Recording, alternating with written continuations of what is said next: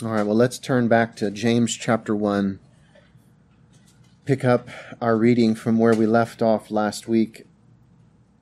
We might go ahead and back up to verse 12. Our, our thought and focus last week, of course, was on blessing and trial. We want to move on and cover today, if it would be the Lord's will, and He would help us to do so, verses 13 through, through 18. We pray that God would be with us as we do so. Read, read with me James chapter 1. We'll begin with verse 12. Blessed is the man who remains steadfast under trial. For when he has stood the test, he will receive the crown of life which God has promised to those who love him. Let no one say when he is tempted, I am being tempted by God. For God cannot be tempted with evil, and he himself tempts no one. But each person is tempted when he is lured and enticed by his own desire. Then desire, when it has conceived, gives birth to sin. And sin, when it is fully grown, brings forth death. Do not be deceived, my beloved brothers. Every good gift and every perfect gift is from above, coming down from the Father of lights, with whom there is no variation or shadow due to change. Of his own will, he brought us forth by the word of truth, that we should be a kind of first fruits of his creatures. I'd like to talk to you today, if there'd be a title for the message, and there's a number of different things I'd like to present to you for your consideration, but it would simply be from, from trials to temptation. From trials to temptation. James moving here from the trials that he's been referring to, the, the things that just attend our life, the difficulties, the struggle that it is to live here in a world of fallenness. And he's told us to count those trials joy. He's told us why we ought to do so, because they, they encourage us and they sharpen our faith and our trust in God. It's difficult to see that in the midst of the trial. And we remember again what James said that when you have endured, when you, that has been completed, we will receive a crown of life that will not fade away. But in the midst of those trials, it can be difficult, of course, to, to remain faithful and steadfast. But that is the challenge that James gave us when he told us to do so. And today, now, he turns and he moves toward a very particular kind of trial one that you, you have faced undoubtedly countless times in your life. And we remember again that James is writing to believers in Christ, followers of the Lord Jesus, people who had openly committed themselves to being a follower of Jesus of Nazareth. And we remember again that that would often put your life at risk. If it didn't put your life at risk, it certainly put your livelihood at risk, your social standing at risk, your family relationships at risk. It was not an easy thing in the first century to claim to be a follower of a man who, in the eyes of most, was a criminal who was crucified on a cross in Jerusalem. But that is what people did, and, and you faced trials of it. And then, in the midst of all of that, if it wasn't enough, to face those kinds of trials, there's, there's the very real trial of temptations. Temptations toward sin. And that's what James is going to speak to us about. It's what I would like for a little time today to present to you as the Lord would help. James begins in verse 13 and he tells us that we ought not to say that when we're tempted that God is the one doing the tempting. So temptations do not come from God. But before we go into that very deeply, I, I, I, feel it necessary to start at a, at a starting point just ahead of this. And that starting point is an understanding of why and what is the reason that sin is such a dangerous thing. I would suspect that you, everyone that is here, I, we would we would all agree, I think, that sin is a dangerous thing. that it is perhaps, and I think arguably it is, the most dangerous thing that we face. In, in these days, though, it, it seems far too long ago that it was a given that sin was to be avoided, that it was seen for the danger that it represents to us. Seems to be far too in the distant past that there was a respect for the damage and the havoc and the brokenness and the darkness that sin brings to the world around us. Seems like that's in the distant past when TV was in black and white, ironically. It seems like that is far in our rear view mirror. But that realization and that realization yet today to understand the danger of sin brought with it a desire to avoid it. To avoid it really almost at all costs. To have a respect and a reverence for the fire that is sin.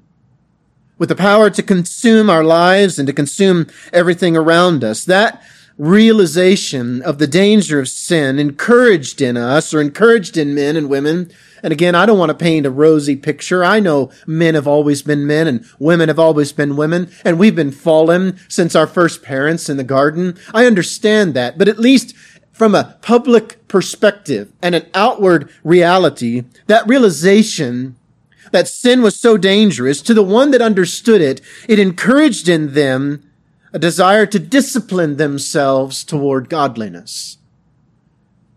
To, to realize how much danger and damage that sin represents. But today, and I know this is easy to say, it's easy to, as a preacher to get on a soapbox, but I think it's still true. Today, sin is laughed at more than it is feared. It's passed off as nothing more than what it actually is. It's shrugged off as an inevitable and thus almost inconsequential thing. But even more than this today is that has continued to, to evolve and change. Sin has not become something to just be laughed at and seen as inconsequential. It has now moved on and it is to be celebrated. A lot of sin today is celebrated. It's vaunted. It's advertised. It's encouraged. You're called backward, old fashioned, a curmudgeon, Somebody who doesn't like to have fun if you have a respect for the danger that sin represents. A great deal, I think, of the sin that was once reserved for the, for dark places is now in the broad daylight. I think that's how it works. I think historically we can see that as well. That sin at one point when it is respected for what it is and understood to be avoided, it is kept for the places in darkness, and yet after a while and over time, as the, the desensitization of our spirits to sin continues to progress, sin that was once reserved for dark places is now broadcast on radio and TV and the internet, and it is celebrated. And I think that's where we are today. And that's why I felt it necessary to begin here. Why is this so important to avoid sin at all? When the ravages of sin, even sometimes in our life, do present themselves in our life, we, we attempt to alleviate the symptoms rather than the disease. We take drugs, prescribed or otherwise, to try to deaden our hearts, to soothe our intellects, our minds, to deaden the pain caused by sin. We flock to other people who will speak words that seem to soothe our guilty conscience, but who will never encourage us to confront the truth, the reality of the cause, the disease that is causing all of our troubles. We'll listen to people to soothe our guilt rather than find forgiveness. Rather than look for true healing in repentance upon our knees before God and before others when necessary, we look for those who will soothe those guilty consciences with some kind of salve that will deaden the pain. But the problem is that also deadens the love and deadens the good that we can feel as well. And so we walk through life as zombies, deadened to the hurt of the sin of our life, but also deadened to the love and the joy that God desires to bring into them. Sin is something that ought to be pushed back and resisted, and James is going to tell us to do that. But I need, and, and, and sadly, perhaps it is to say, it's, it's needed today to start with, why is this important? Because we're so deadened to the dangers of sin. James wasn't. He understood what it did, and he's going to talk even more about this in a later chapter. But instead of dealing with sin when even when it does, when the ramifications of sin present themselves in our lives, maybe it's a loss of a job, maybe it's loss of finances, whatever that it might be, we begin to blame others. We begin to look for culprits, for scapegoats to blame. We blame others around us somehow for forcing us into sin friends that require us to behave in sinful ways if we desire to remain their friend. Well, this is their fault. I want to be friendly. A great deal of sin in our life, I think, comes down to this. We even can, as Christian people, as believers, we can convince ourselves and say to ourselves, oh, we must remain friendly with this person in order that I might be an influence on them. This in spite of the obvious fact and the ironic fact, by the way, that it is they who are influencing us towards sin and not us influencing them toward God. You do not bring people closer to God by sinning with them. You don't. You give them excuse. You hurt and you damage their spirits. But we might even reason at times like this, well, I'll go along with them in this small sin so that I can be here to encourage them toward God, to seek Him. A boss, a coworker, maybe they require you to deport yourself in a manner that is simply unbecoming of a Christian. A social, the social or political pressure that we feel today, again, not to just tolerate sin, but to accept and celebrate it, to endorse it. Well, I've got to go along. I've got to go along with this. We blame the driver who cuts us off in the morning for the anger and frustration that lingers with us throughout the rest of the day, long after he's gone on about his day, and so have you. We look for others. We begin to throw people in front of us and our guilt before God. The dangers of sin are real. But why ultimately is sin such a dangerous thing? Not merely because of the damage it can bring your life, as real as that is, as damaging as that can be. Do you want to know what the biggest danger of sin is? Do you want to know why it's such a big deal? Do you want to know why God makes such a big deal out of it in His Word? Because sin is the obstacle between you and Him. It's the obstacle between you and fellowship with Him. Who, by the way, this fellowship with, with this God who gave you your life, who called you forth from nothing and, and instilled in you life that only he could instill. And so I think we can say that sin is an obstacle between you and the life you're meant to have. And I want to pause for just a brief moment and make sure that, that you understand that I understand that sin is going to ever be present with us.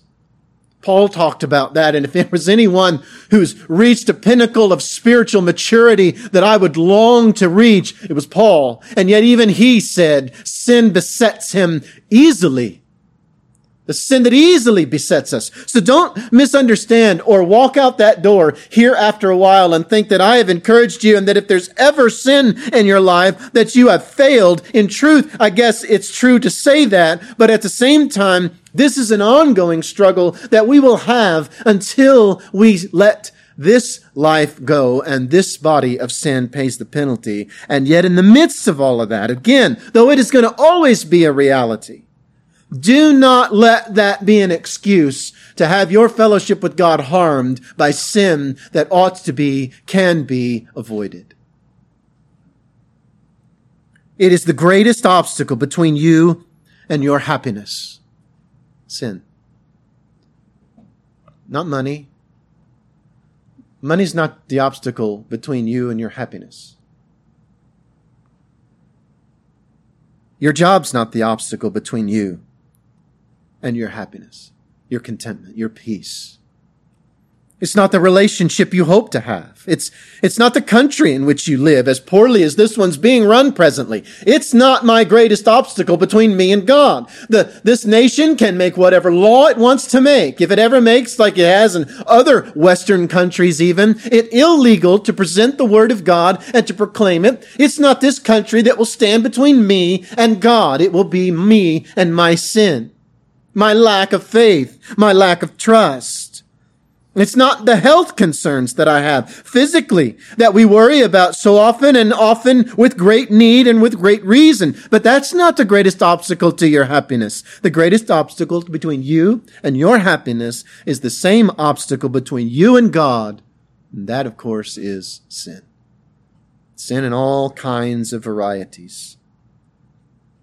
But again, listen today. I, I'm not here I don't want to just beat you over the head with a club and tell you to stop sinning. Such a thing would be silly. It's not why I'm here. I, of course, want to encourage you to confront and face sin in your life because, because God does, because the Word of God has presented it to us. You can't read the Bible without coming across again and again the idea of sin and, the, and it's separating us from God which is the complete opposite of God's plan for us as His creation. But I'm not here to simply beat you over the head until I change behavior. I can't do that, even if I wanted to, I don't think successfully over a very long period of time, because eventually you're going to push back against that, and so would I. But I want to encourage you to confront the sin in your life We'll talk more about this later, but I want to call out the deception of sin and, and perhaps help you see, as God, I think, helps all to see who desire to, how sin has been deceiving them all the while. And I want to do all this because I want you to find fellowship with God. I want you to know God. I want you to cultivate an ever deeper and growing relationship with Him. And I think God wants us all to do that. And in order to do that, we're going to have to confront this thing called sin. I, I pray today that I point you to the one who loved you enough to die on the cross of Calvary, Jesus Christ, and he did so because of sin. Again, it isn't merely behavior that we're looking at. It's not the behavior of sin that I want to exhort you to change. It is your heart toward God that I think the scripture and the Holy Spirit and God, of course, wants you to understand. What we find when we do move toward God is that sin and God do not dwell together. Which means that the closer I get to one, if God and sin do not dwell together, then it stands to reason, does it not, that the closer I get to one, the further away I'm going to get from the other. The closer I get to God, the more protected, the more distant I will be from sin. Now, don't misunderstand that span of time can be a moment when we traverse all the way back over to sin. But the closer I get to one in any one moment is going to be the further away from the other that I must be. I want you to understand that refusing to become a servant of God like James addressed himself and said that he was, to, to refuse to say, I am a servant, a doulos, again, a, a slave even of God, to, to push away against that, to refuse to become a servant of God, it only makes you a servant of sin. But you're servant either way. Your choice is which master are you going to follow? Which one are you going to be bound by? Bound by what you choose in life for you or bound by what God who gave you life desires? So it is with these thoughts in mind that I want to consider what we began with. An eye towards avoiding sin and an understanding here from the get-go that temptation to sin is not from God. Let no one say, James says, let no one say when he is tempted, I am being tempted by God. This, the scriptures teach, and we acknowledge, that God is the three omnis. He is omnipotent, all powerful. He is omnipresent. He's everywhere at all times. And he is omniscient. He knows everything. We acknowledge that. The scriptures teach it. And because of that, though, we can find ourselves wrestling, when we find ourselves wrestling with temptation, we, we can sometimes blame God. Can we? I mean, after all, the reasoning goes, if we understand that He has the power to prevent temptation, the presence to see that it is going on, and the awareness and the understanding of it in our lives, the natural progression of our thoughts can be, though it's misguided, the natural progression of our thoughts and our, and a, a question can arise in our mind. If God is indeed all powerful, all knowing, and all present, why has He allowed this temptation in my life? Why? Why would God allow that? If God could have prevented my being tempted to sin, and it is so dangerous and something that I ought to avoid at all costs, and God is omnipotent, omniscient, and omnipresent, why didn't He take care of this before it was ever presented to me? And all this is doing, all this is doing is, is moving the responsibility from us to God. It's taking it out of our hands and putting it into God's. But it is not God that is to be blamed. Understand that today. It's not God that's to be blamed. Temptation to evil. God does test us. That's clear. He tested Abraham. Literally says that when he began that trial with asking Abraham to sacrifice Isaac. We know that he didn't have to go through with it. God does test us. It does not tempt us to sin.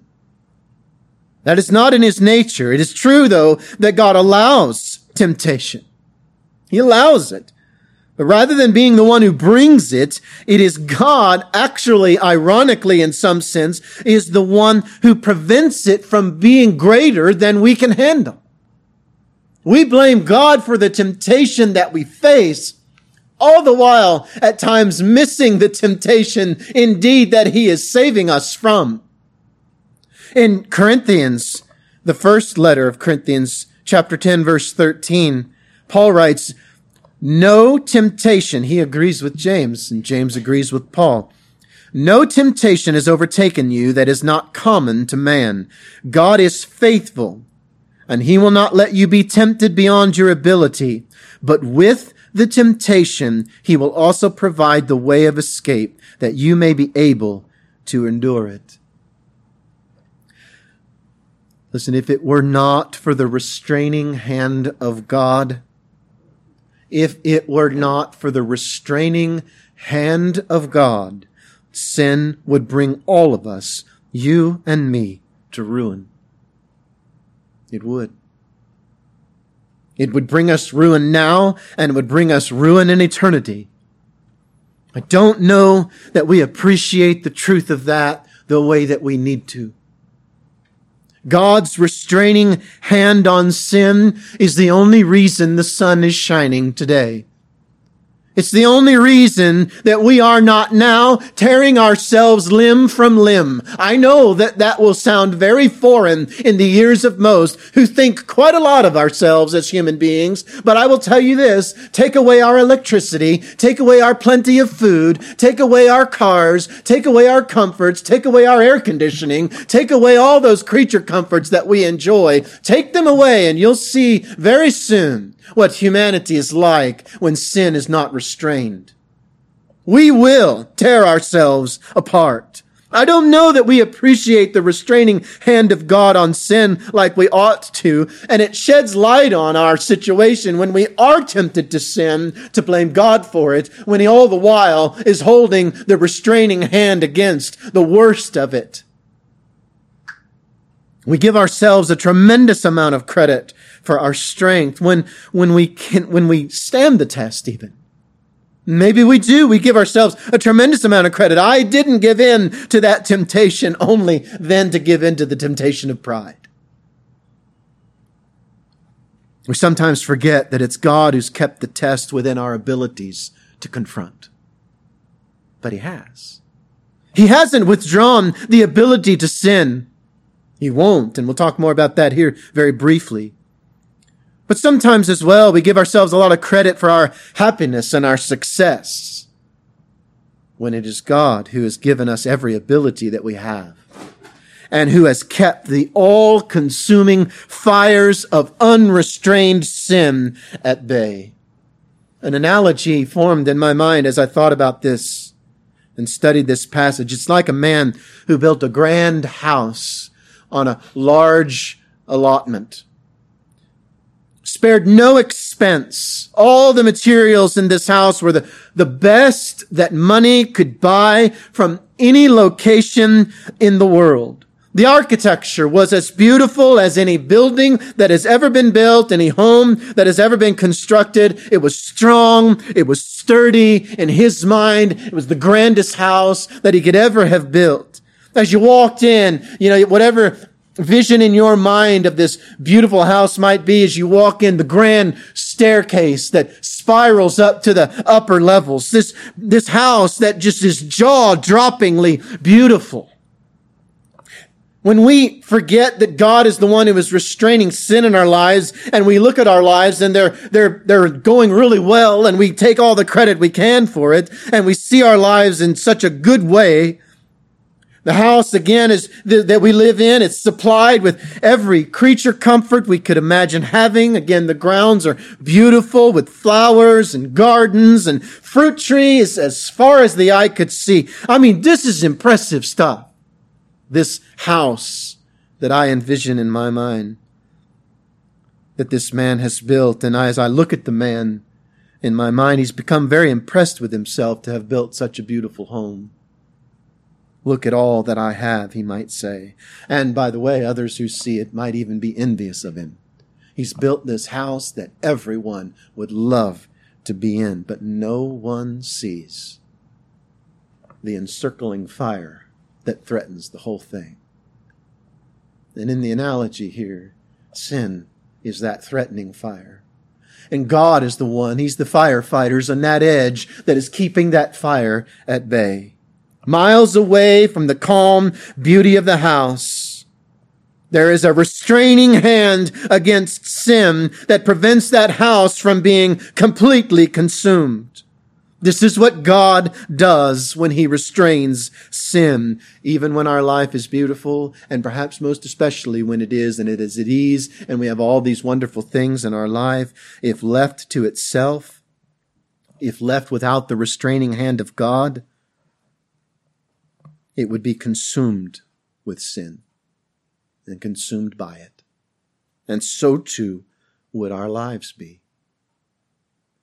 You ever heard the phrase, I'm not going to be too judgmental because were it not for the grace of God, there too go I? This is what it is. It's the restraining hand of God on sin. Now, occasionally there's going to be a flare up right at home. God's going to allow that. He's going to allow that in our life.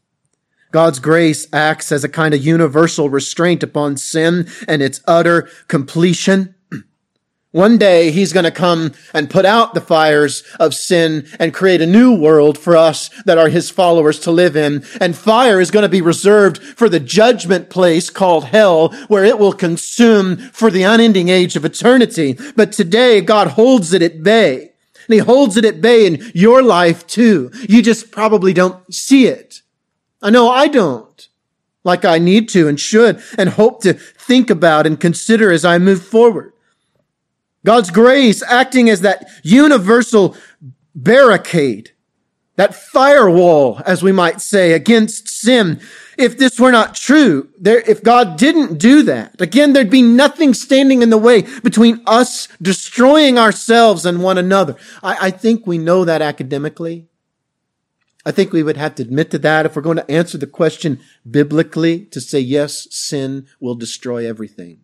I think we know that academically by what the Bible teaches, but I, I think as well that we understand that, do we not, experientially? We've experienced it in our life to a degree. When have you fallen to the greatest temptations in your life? When have you found yourself playing with the largest fires of sin that could easily flare up and consume every good thing in your life? When was that? I would wager it was when you were perhaps the greatest distance from God that you've been in a while. That distance between you and God, where sin and the fires of sin are at their greatest risk as you go to visit Yellowstone or you go to visit anywhere, there's those, the, the, they're everywhere, right? The risk of fire. And there's different uh, levels. And, and the further from God you get, the closer to sin you're going to be, the closer to the fires of destruction that you're going to be. And, and as you get further distanced from God in your life,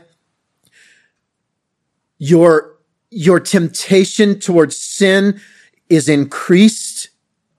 And again, maybe that distance between you and God developed slowly over a period of time.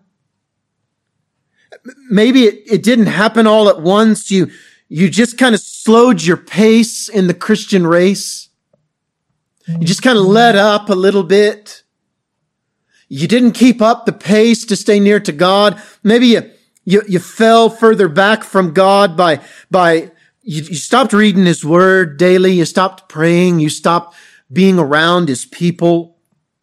And, and slowly but inevitably, you drift back I remember in some races that I've run and, and at the beginning of longer races, they usually have pacers and they say, this is how fast this group plans to run this race. This is the minute per mile that they want to run. And then there's different paces. And so you set up in the pace that say, boy, I really hope to run this pace. And, and then as you get into it, you know, the first third, you're doing fine.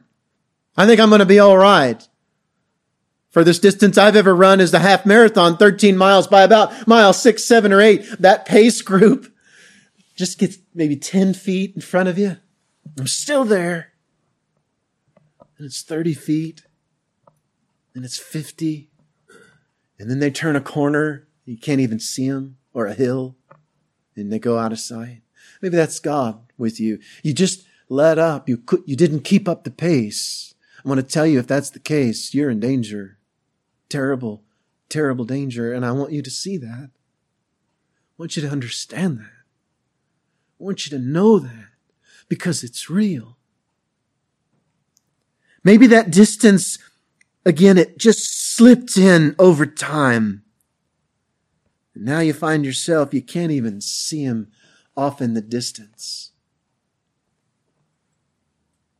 You're at you're at danger, and I want to make you aware of that. It's also, though, possible that rather than gradually slipping and slowing your pace, you just you just stopped running altogether. You just got tired. Something came up. Some terrible challenge and trial, or some unbelievable worldly opportunity. And you stopped running just suddenly stopped. And that distance between you and God takes shape quickly. One of those two things happened, or something in between. But there are a great many implications that come from the idea that God does not tempt us to evil while still allowing temptation in our life. He keeps the consuming fires at bay but he allows the small fire to flare up in our life to remind us of the dangers of sin that is to be avoided. to remind us of the consuming fire that one day his withstraining hand will lift. It will be pulled back. And he will come and judge that sin eternally. Today he's holding it back, giving you and I an opportunity to come to him and to believe him, to follow him, to know him. And I just want to remind you again how quickly all that we have in this life can be taken and taken by sin. Not to just scare you into some kind of Christian way of living, but to spur you toward God and His presence and His holiness and His righteousness and His love. Think about it. Why does God do this? You might still be asking. I haven't really answered the question. Why, why would God allow these temptations in our life if they're so dangerous? Well, think about it. Think about it deeply. If God prevented all temptation in your life, would he not also prevent all ability to love him, to honor him, and to obey him? Can he take the ability to sin away from you and not at the same time take from you your ability to love him? And that's what he wants from you. Remember some months ago now, I believe the Lord had a sermon for us. What does God want from us? And what does God want for us? What he wants from us is our heart, our love. If God took away all ability to, tempt, to, to sin, he would at the same time take away your ability to love him. To one who is not a believer, who does not love God, who does not desire to follow God. This idea presents no problem at all. They don't understand it. They still stumble at the question. If, why didn't God just take away my ability to sin? Because he wants you to love him more than he wants to take away your ability to sin. And he wants to love you in a way that is mutual and combined together. God doesn't, listen, God doesn't want your obedience if he forces it from you. He doesn't.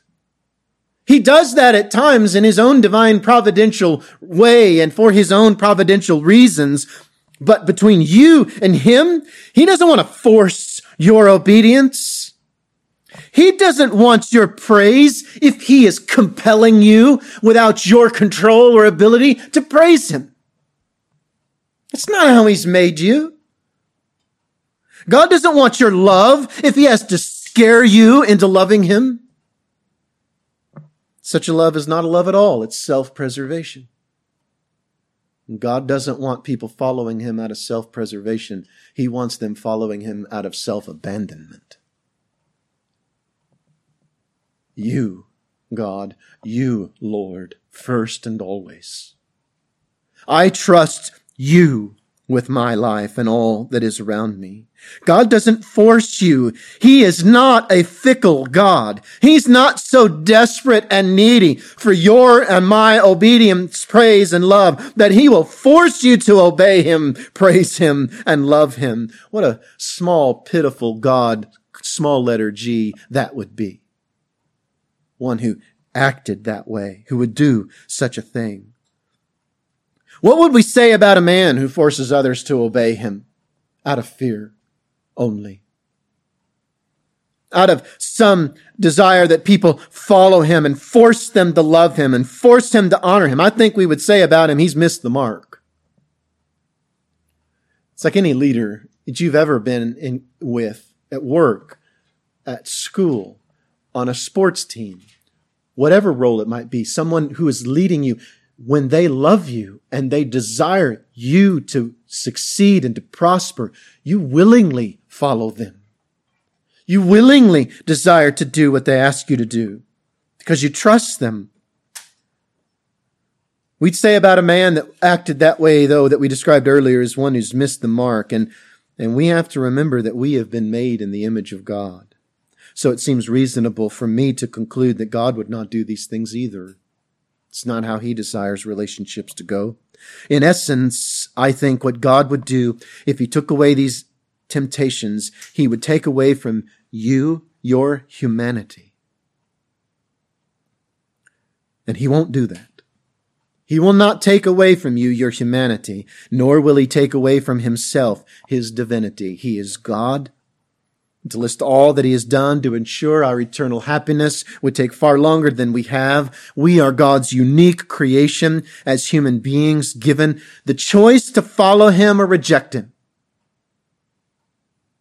Given the choice to follow him, to love him, to obey him, to honor him, to praise him, or to reject him.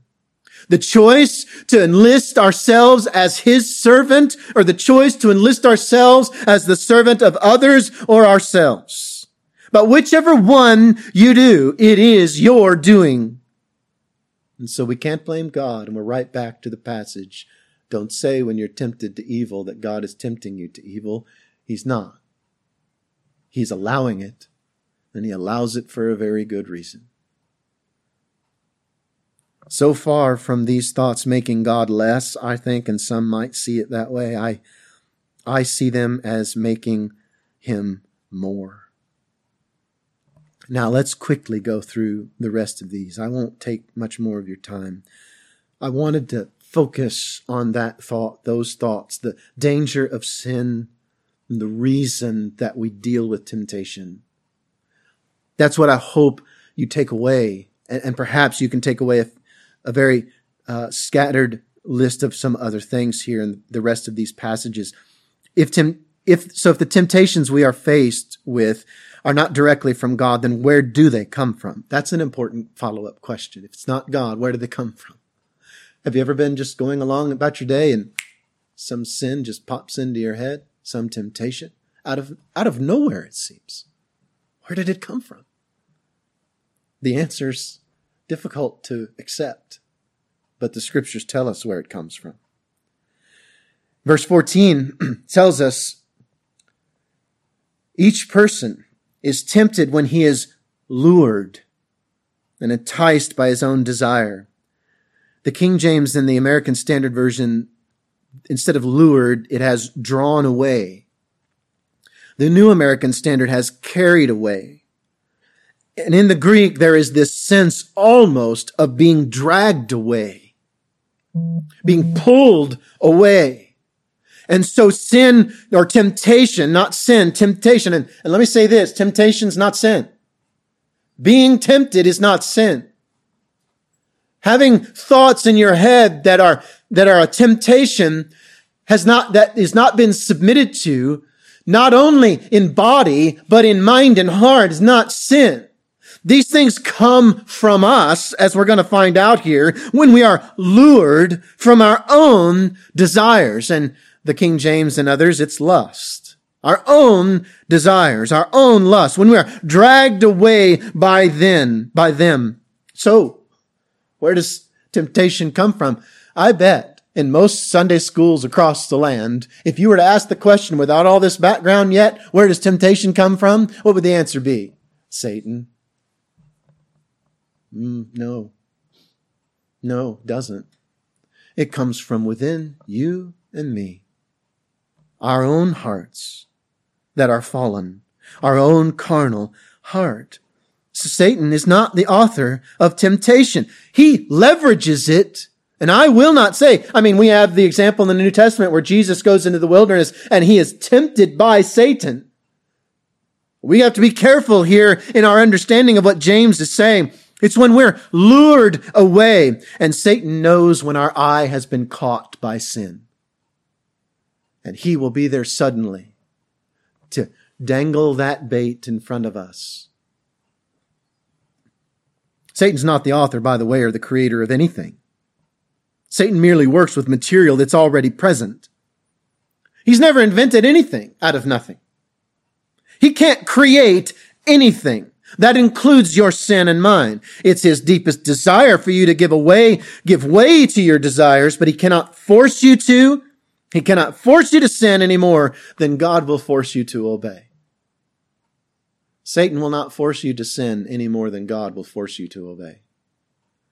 This thing that we are, this human being, is blessed and only blessed with the ability to make this choice.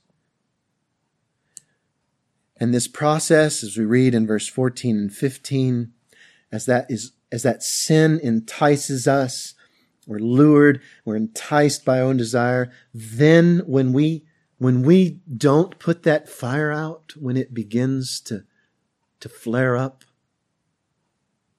when that sin is considered and coddled and left there to, to abide, it's not going to just stay there as a desire. it's going to give birth. And what is birthed from temptation that is submitted to is sin. Not temptation. It's when temptation meets submission that sin takes place and sin is birthed in our life. And sin begins, I love the picture here. It, it's born in its sin and then it becomes fully grown. When it becomes fully grown, what does it do? It brings death. That's what it does. That's all that it does. But like anything else in the world, there is a period of time where sin goes from conception to birth to fully grown. And I want to say this to you. You may be able to play with sin while it is newborn in your life. Just a small thing, you might think. I can control it. It's, it's like a baby when they're born and, and I mean, they can cry and they can make your, your life difficult at times, but they can't, you, that you can control them. You're in, you're in the one that's in, in the driver's seat. And you can play with that sin that's just been birthed in your life. It's just newborn. And maybe you can play with it for quite a while as it grows. And as it grows, and as it grows, and then like a parent who finds themselves looking up at their child when they've outgrown them, sin has now grown full and it brings death. Put it out before it's even conceived. Take it away, turn away from it, James is telling us. If it's born and it's gonna grow, it's not gonna stay the same. And again, one day it will grow to the point that it's no longer a joy that it maybe brought you temporarily in your life, but it's an ever present burden in your life and it brings with it certain death. Death of our lives, certainly, but also death of a job, of our health, of relationships. And, and know this, anywhere that, is, that sin is allowed to go from conception to birth to fully grown, death is always going to follow in its wake. Separation and destruction. So if you're presently being tempted, see God now. Turn from it. That's your moment to seek Him. And, and, and just a word of warning to all of us, I, I feel I need to share if you're presently enjoying the birth of a new sin in your life, and and it's bringing you some kind of worldly satisfaction but but in your heart your conscience is convicting you because it's you say this is wrong. Know that every day that that sin grows it will grow and grow and grow and one day it will grow so big that it will control you and it will bring death to you and the things in the world around you now briefly again, why would anybody do this if this is the case? If we know this to be true, why would anyone ever sin? 16 through 18, we get the answer. Do not be deceived. King James says, do not err. The ASV and the NASB, they all, they all use this word deceived, and I think that is the, the more exact Greek. Don't be deceived the deception of sin. Don't be, why would anybody do this? Well, because we're deceived. Why would anybody sin? We're, de- we're deceived. From the very first sin ever committed. Deception is the doorway that allows it into our minds and hearts of even being considered at all. When deceived, you believe something that is untrue. You maybe don't even know it at the time. Maybe you've again grown distant from God and your, your Christian conscience is a little hardened. You don't know you're believing the wrong thing, but you are. You think dishonesty will quicken your path to success at work. And after all, everybody lies a little bit to get ahead, so I'll do the same. You think so many in the world today do. So many think sex is free and brings no lingering consequences. Boy, it does. Outside of marriage. You think hurting others in order to advance yourself will somehow help you. There is no salesman quite as accomplished as Satan when it comes to prettying up sin. He could sell ice to an Eskimo. He can take the most worthless, vile product and make it look as though it will solve every problem in your life. The antidote to that deception is verse 17. Every good gift and every perfect gift is from above. The antidote to temptation and the antidote to the deception of sin is knowing, believing, and remembering that all good things, and if you're taking notes eh, or in your Bible itself, underline all good things come from God. All of them. And when sin presents itself as bringing you something good, you will be armed and equipped with, no, this is not possible. It's not possible that this sin is good because God brings all good things and God doesn't even tempt with sin. He doesn't tempt you toward evil. James has told us that. The good promised by sin is a deception, and it has to be again because all good things come from God. God has nothing to do with it. This defense remains today and forever because the second half of verse 17 shows us that, that in contrast to sin, which is always shifting, always changing, always promising one thing and then shifting it to something else, this is not how God is. He will not change. There's no shadow cast by his turning. So many ways that men have interpreted the Greek, the beautiful words that James wrote. He will not change. And I want to finish with this. His intention for us, if there's any other encouragement that I can give to you today to try to resist temptation, God, listen to what God's desire is for you. In verse 18 of his own will, he brought us forth by the word of truth. Why? That we should be a kind of first fruits of his creation or of his creatures. I want you to let that sink in, that statement as we, as we begin to close today. Let that statement sink in. He wants you to be a kind of first fruits of his creatures. God wants us to become something like the first fruits of his harvest. The best, the choice, the first. He wants us because he knows that's what's best for us. It brings him glory, and whatever brings him glory is good for all of creation. And all good gifts come from him. And he blesses us with this goal in mind to become something like. That's what James uses, a kind of first fruits. It's the first to come in from the harvest. It is what God intended for us to be. The opportunity in this is, is, enough, I think, to stagger the mind and arrest the heart's attention, to be able to become something like a first fruit of God's creatures. Can you think of anything else that you would want to be? I hope not.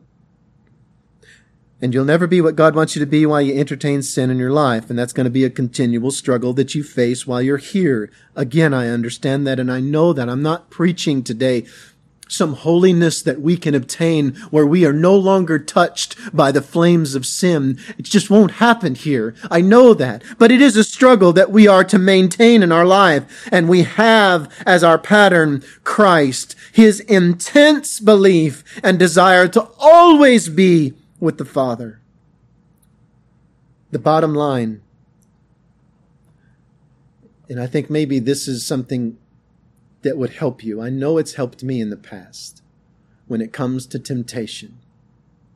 The bottom line is that you can desire to, to not sin all you want. And I think any sane person does, respecting its danger.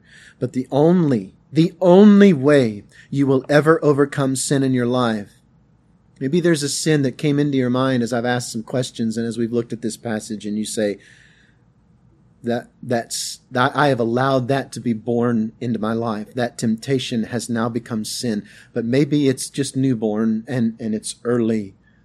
And before too much devastation can take place, you hear this message from God, I pray. And He says to get rid of it and to remove it from your life. And you say, I want to get rid of it. I want to get rid of this sin. Why can't I? The biggest struggle you have resisting temptation is that you'll only be able to resist it. You'll only be able to overcome sin in your life when your desire for God and Christ overcomes your desire for the sin. You see, you have to replace it If something is in your life that you desire and that you want, and you simply think that you can take that desire and pull it out of your heart, what you're going to find is that heart is now empty and it is a vacuum and it is going to suck in the first thing that comes along the way. And so you've got to take the sin out, but you've got to bring God in. You've got to pray and read His Word and be with His people. You'll never overcome sin until you have as your choice desire God.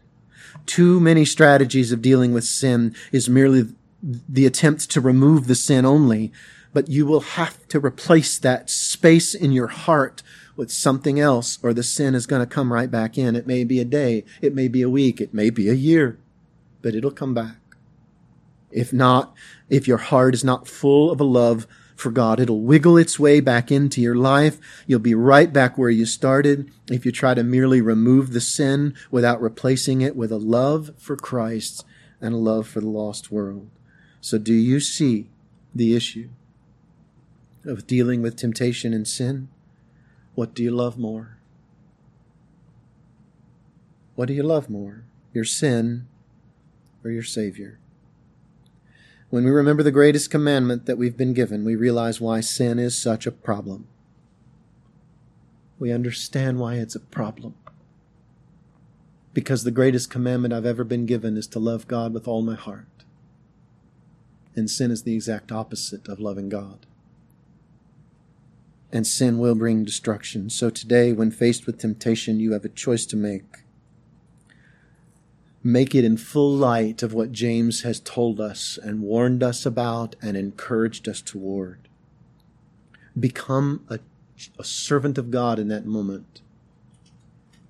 Because the only other path out of that temptation is to become a servant of sin, which brings death and not life, burden and not peace, heartbreak and not joy, devastation and not life. I pray that the Word of God has penetrated our hearts, that it would accomplish what He would have it to accomplish. I apologize for keeping you a little long today, but that's our thought. We pray that God would be with His Word.